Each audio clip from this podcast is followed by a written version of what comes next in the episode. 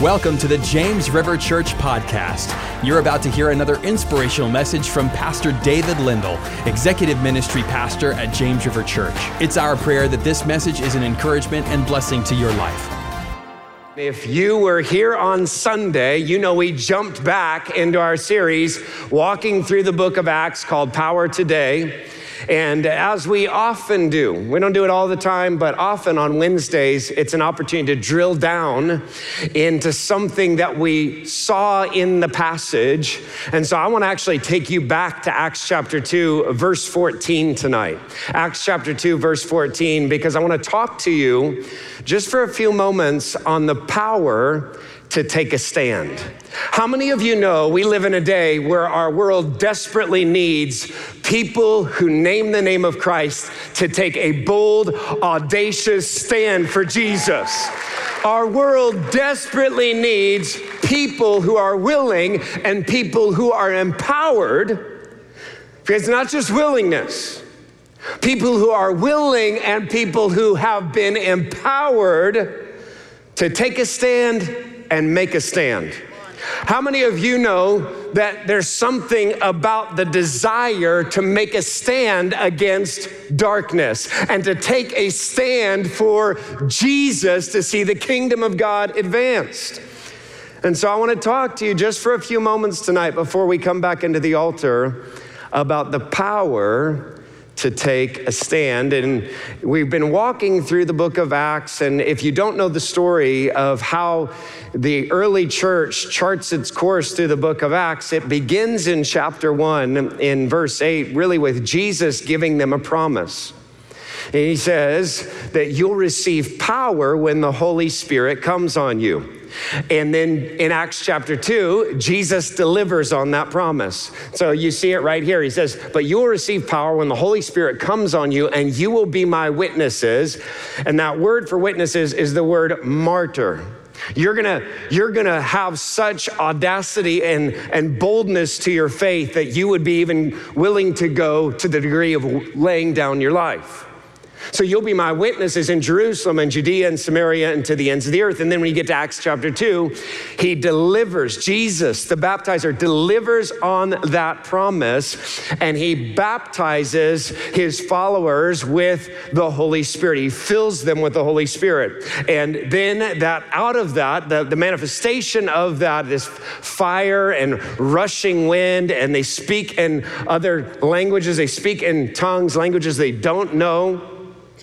The, the Jerusalem is teeming with people. We saw this on Sunday because it is the festival of Pentecost, and there's all these pilgrims in the city. The city streets are packed. And so, as they, the band, this little band of Jesus followers, moves over into the temple courts, people are asking, What does all of this mean? How do we understand what's going on here? They're asking all of that. And as they ask that, a guy named Peter, who's a very popular figure in the pages of the four Gospels, shows up again at the beginning of Acts, and he is the first one to address anybody from, from this band of Jesus followers. He's the first personality within the early church to address people about what God is doing in this moment. And when you go to Acts chapter 2, verse 14, it says this But Peter, standing with the eleven, lifted up his voice and addressed them. So Peter stands up, and we looked at this word standing. It's the Greek word histemi, and it's not histamine, histemi. And it doesn't just mean that you were sitting and now you're standing.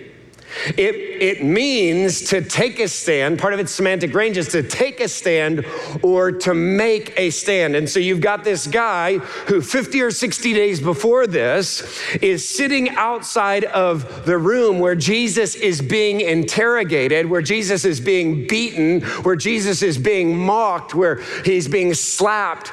He's sitting outside of that room around a campfire, and a little servant girl says, Well, you were with him. And Peter can't stumble over himself fast enough to deny Jesus. He can't even stand up to a servant girl. And now this same guy is making a stand and taking a stand in a crowd filled with thousands, including hecklers. It's amazing. That's an amazing thing. So you start to wonder okay, what is that all about? Where does that power come from? And yet, we also notice that as he unpacks what the meaning of this is, which is where he goes in his message, that when he gets to verse 21, the, the focus and the focal point of his answer to all of these people, the hecklers and those who are asking, genuinely seeking, what does this mean? We shows up in verse 21. He, it says, and it shall come to pass, this is Peter talking, that everyone who calls upon the name of the Lord shall be saved. In other words, the focal point and the focus of Peter's message is to see people respond to the message of the gospel, to see people acknowledge who Jesus is and then respond to his saving power, his saving message, the gospel. You know what? And Jesus said, he had said that when you receive power, what's going to happen is you're going to be my witnesses, that you're going to spread the news about me. The good news of the gospel is going to go around the world through you, and it's going to be as a result it's going to be as a result of you being filled with the power of the Holy Spirit, you being baptized in the Holy Spirit. And that's exactly what begins to happen. The early church begins to expand. People begin, you know, the, the people who come to Christ, they tell somebody else, and they tell somebody else, and they tell somebody else. And all of these people are coming to faith in Christ, and the early church is advancing. Do you watch it happen? We're going to watch that happen through the book of Acts, but it's based out of this calling that Jesus gave them. This calling to go and make disciples, this calling to be his witnesses. And do you know this? You and I have the exact same calling. I have the same calling. You have the same calling as every one of those people gathered in the upper room, as every one of those people that Jesus in Acts chapter 1, verse 8 was talking to. You have the exact same calling. But here's the thing the fulfillment of that calling will not happen just because you're a Christian. The fulfillment of that calling will not be incidental or accidental. The fulfillment of that calling will come out of intentional positioning. Yeah. That's where the fulfillment of the calling comes out of. That they're going to fulfill this calling, and what sets them up to fulfill the calling that Jesus gave them is the power that Jesus supplied to them. Come on. That's where it comes from. And so, without the power that Jesus wants to give you, promised to give you, you cannot fully step into the calling that He has for you. It's not accidental. It's not, it's not incidental. It's, it's going to take intentionality on every disciple of Jesus' part to embrace and step into the calling that he has for you. Same calling. God wants to work through you. God wants to empower you. God wants to strengthen you. God wants to work through you. God wants to give you boldness. But I think what can happen at times is that we read the stories of the early church, we read through the New Testament, we read the book of Acts, and we walk away going, well, I, I, that's probably just, it was probably easy for them to talk about the message of Jesus. It was probably, I mean, that was probably just the personality type that they have. They're probably just really a bunch of extroverts. You know, like they were just, they talked to anybody, anywhere. That's just the way that they were wired. That's just the way that they were, but it's not true.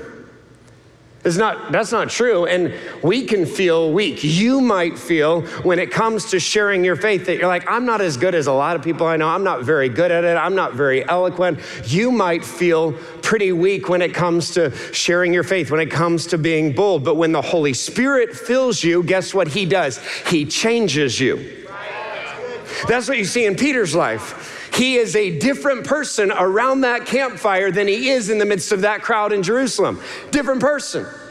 Because the Holy Spirit, when He fills Peter, He changes Peter. It's not, it's not a personality bound issue, it's an empowerment issue. That God loves to take weak people and work in their life. I love this, how Vance Havner put it. He said, The Lord had the strength and I had the weakness, so we teamed up, and it was an unbeatable combination. Come on. How many of you thankful that He has the strength? And when I'm weak, even when I'm weak, especially when I'm weak, He's strong. When I'm weak, I'm strong because He's strong in me and through me. You can team up with Jesus. He'll give you the Holy Spirit. He'll change that weakness. He'll make you strong for the purpose and the calling that He's given you. And think about the Apostle Paul. When you think about the Apostle Paul, you think of this dynamic, you know, prolific writer in, in the first century, this prolific New Testament uh, pen inspired by the Holy Spirit. But Paul needed empowerment. It wasn't just his personality that enabled him to talk about Jesus, it's that he was continually being strengthened to do what God had called him to do. In fact, when you go to his letter to the Ephesians, you see this in Ephesians chapter 6 and verse 18. Pray in the Spirit at all times and on every occasion. Stay alert. Be persistent in your prayers for all believers everywhere and pray for me too. Ask God to give me the right words so that I can boldly explain God's mysterious plan that the good news is for Jews and Gentiles alike. I want you to notice several things in here because what Paul does here is he gives us three principles in two verses for the empowerment that we need to take a stand. And the first principle is this that the power to stand comes from spirit empowered prayer. Your power, my power, Anybody who's taking a stand and making a stand for Jesus is doing that out of the empowerment of the Holy Spirit. And Paul gets that. You go back to verse 18, look at what he says pray in the Spirit at all times and on every occasion. Now, that idea of praying in the Spirit is one that shows up in the book of Acts that we get our understanding of what that looks like and how uh, what often that sounds like when you go to the story of the early Christians. Because in Acts chapter 2 and verse 4 when the Holy Spirit fills them when the Holy Spirit when they're baptized in the Holy Spirit you look at this in verse 4 everyone present was filled with the Holy Spirit and began speaking in other languages as the Holy Spirit gave them this ability so, part of that manifestation that you've been filled or baptized in the Holy Spirit is that you speak in a language you don't know. You speak in a heavenly language or a language that you've never learned. And all of that's that's part of what happens when you're filled with the Holy Spirit. And Paul, speaking about that, understands how important that is. And he understands that it's not just you speaking in a language you don't know and going, okay, well, I, I guess I'm just, I'm supposed to do this. He understands there's power in doing it. You go to 1 Corinthians chapter 14 and look at this. This is Paul writing again. A person who speaks in tongues is strengthened personally. In other words, when you speak in your prayer language that you received when you were filled with the Holy Spirit, you're strengthened through the exercise of that gift, of that language that God gave you. For if I pray in a tongue, my spirit prays, but my mind is unfruitful. So, what shall I do? I will pray with my spirit. So, I'm not going to stop doing that. But I will also pray with my understanding. I will sing with my spirit, but I will also sing with my understanding. Paul says there's a power in speaking in your in your spirit-given language. There's a power in speaking in tongues. In fact, just a few verses later, what is he going to say about himself? Look at this in verse 18. He says, "I thank God that I speak in tongues more than any of you." That's amazing. Why would Paul say that? Because he knew he needed so much strength to do what God had called him to do. That's right. Yeah. Honestly, I think if you're not speaking in tongues a lot, it's because you're doing things that are less than what God has called you to do. Because if you were doing what God had called you to do, then you would need the strength that comes from doing this to fulfill the calling on your life. Come on. You, if Paul needed it, how much more do you and I need it? Right that God wants to strengthen you through the exercise of the gift that He's given you. And so that power to take a stand, that power to make a stand comes through spirit empowered prayer. prayer. Praying in the spirit strengthens you personally. But there's a second principle that he gives the power to stand comes from praying with your eyes open. Have you ever been in a prayer circle and you, you had your eyes closed and then you looked up and somebody was just staring at you? That's not quite what I'm talking about. There's nothing in the Bible that says you have to pray with your eyes closed. You can pray with your eyes open. I pray with my eyes open a lot. Uh, they're for various reasons. I have four small children. Sometimes you just need to pray with your eyes open. but Paul is referencing a certain type of awareness on our part as we pray. Look at this in verse 18. Pray in the Spirit at all times and on every occasion. Stay alert and be persistent in your prayers. Stay alert and be persistent in your prayers. What does it mean to stay alert?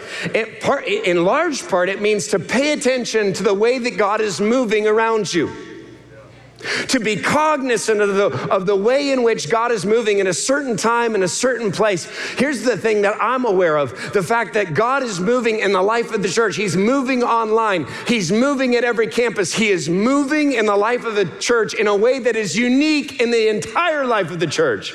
That we're seeing things today that we've never seen before. That God is moving in ways that we've never seen Him move before. We're aware that God is working, and we're aware that God is moving in a really, really powerful and significant way. I mean, you've been hearing story. You just heard the story of the guy in Australia that hey, he's pretty sure he's got throat cancer. He's just waiting on confirmation of what type of cancer is in his body. And then, I mean, can you, I mean, that's crazy. Cameron goes to sleep. Good job, Cameron. And and he gets a testimony while he's sleeping. His testimony. If you pray for a lot of people, you're going to start getting testimonies while you're sleeping. That's awesome.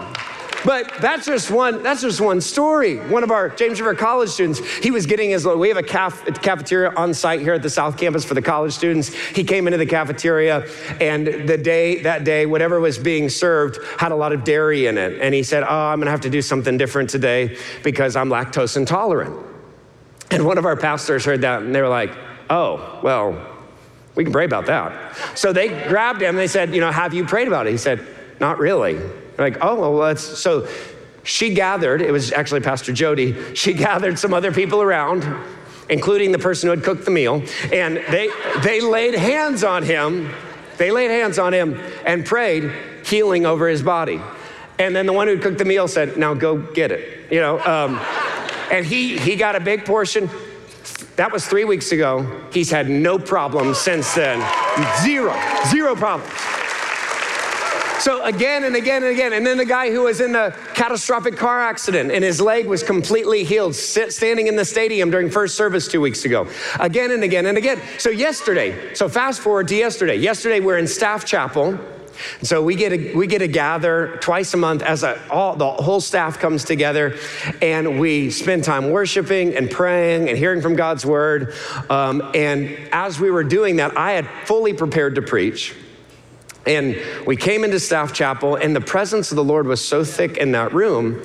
And one of our pastors, the Joplin campus pastor, Justin Jahancher, came up to me. He said, I really sense that there's a word for people in the room that um, somebody who's been struggling with uh, severe back pain, God wants to heal them. It's, it's an issue with disc or something. Um, and I, I think he even said a herniated disc is the issue. And so um, he said he went up and gave that word. Then we had people, people around the room raise their hand if they had back pain. And one of those people is on our team. She's part of our leadership team. Her name is Jen Horman. I'm going to ask Jen to come on out. Come on, would you give Jen a round of applause? Jen, thank you so much for coming up here and doing this. But um, tell us a little bit about what happened when Justin did that and how you responded in that moment. Yeah, so when uh, Pastor Justin got up and gave the prophetic word, I was like, yes, that's for me. And why did you why did you know that was for you? Well, I knew it was for me because for the last four years, um, I've had I have herniated disc in my neck, and it's just caused a lot of pain and numbness in my arms. Like even doing simple chores at home or reading a book or even in worship, it's challenging because it just causes pain. Wow. So you raised your hand, people gathered around you, and what happened as they started praying for you? Okay, so it was so cool. So as people started praying for me, I could feel like this warmth in the middle of my back. And in that moment, I was like, the Lord's here. So I just lifted up my hands and I was like, Lord, I receive the healing that you have for me. Lord, I receive that I am healed. And in that moment, I just felt the Holy Spirit just come over me in such a powerful way. It was like almost like static electricity. And it started at the base of my head and went all the way down my spine. And in that moment, I was like, I've been healed. Wow. Wow. Yeah. Have you felt anything like that before in terms of the way that your back felt in that moment? No. No. No. So, so what did you do? Did, did you go home and kind of test it out a little bit? Well, of course I did, because I'm like, I want to experience my healing. So I went home and I'm just doing normal chores and just doing different things like that. And I'm like moving my neck around and I'm like, oh, this is pretty good, you know? And then I went to bed, woke up, no pain. And then tonight during worship, I had no pain during worship. Come tonight. on, come on. Thank you so much for sharing. Come on, can we give God some praise tonight? He's a God who heals. Here's the thing God is doing powerful things in the life of the church right now. And what he's doing in working through power, it's awesome that he did that for Jen. It's awesome that he healed that student. It's awesome that he healed that guy in Australia. But what is he doing? He's he, we, if we're alert, if we're awake, he's giving you opportunity to speak about what he's doing in the life of the church. He's raising people's awareness around you. People are hearing the stories that people are being healed. People are hearing the stories that people are being set free. And all of a sudden, it's giving you a reason to talk about the hope that you have in Jesus. Because here's the thing God wants to work through you, He wants to work in your workplace, He wants to work in your neighborhood, He wants to work among your family members. That as you sit down, they go, How's church? You can say, Oh, well, let me tell you.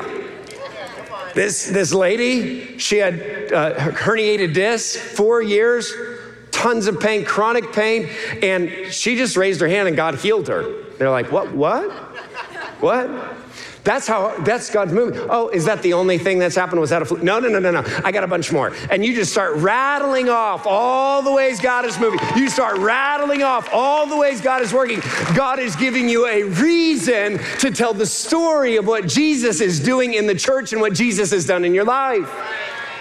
That's why it's so important to pray with your eyes open, to be alert about what God is doing in this place, in the life of the church, in this season. Now, here's the third principle, and with this, the team can come back up. The power to stand comes from asking for it. The power to take a stand comes from asking for it.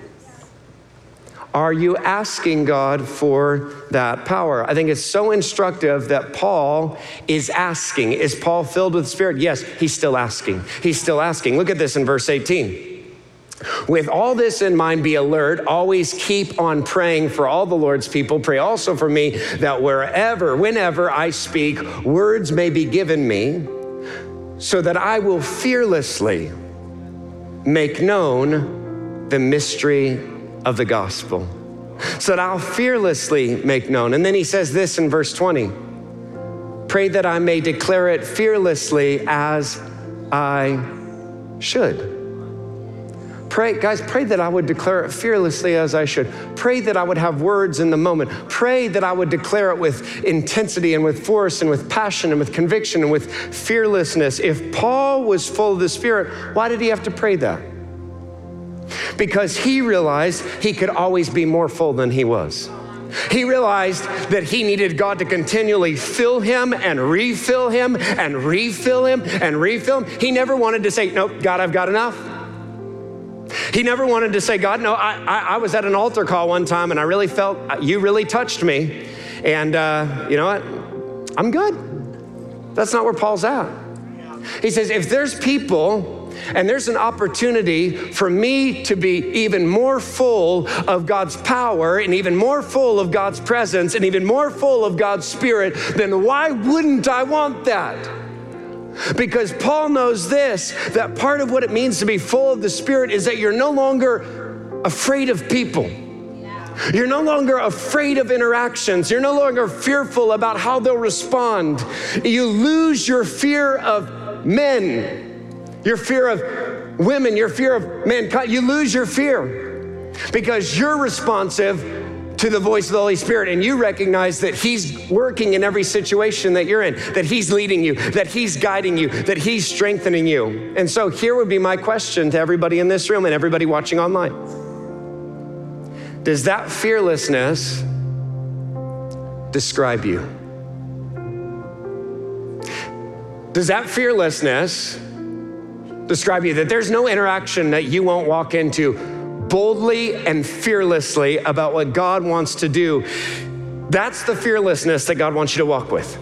That's the fearlessness that God wants you to have. Paul knows he needs boldness to do what God's called him to do. But what's clear from the passage is it's not enough to simply pray for boldness, we have to pray for fullness.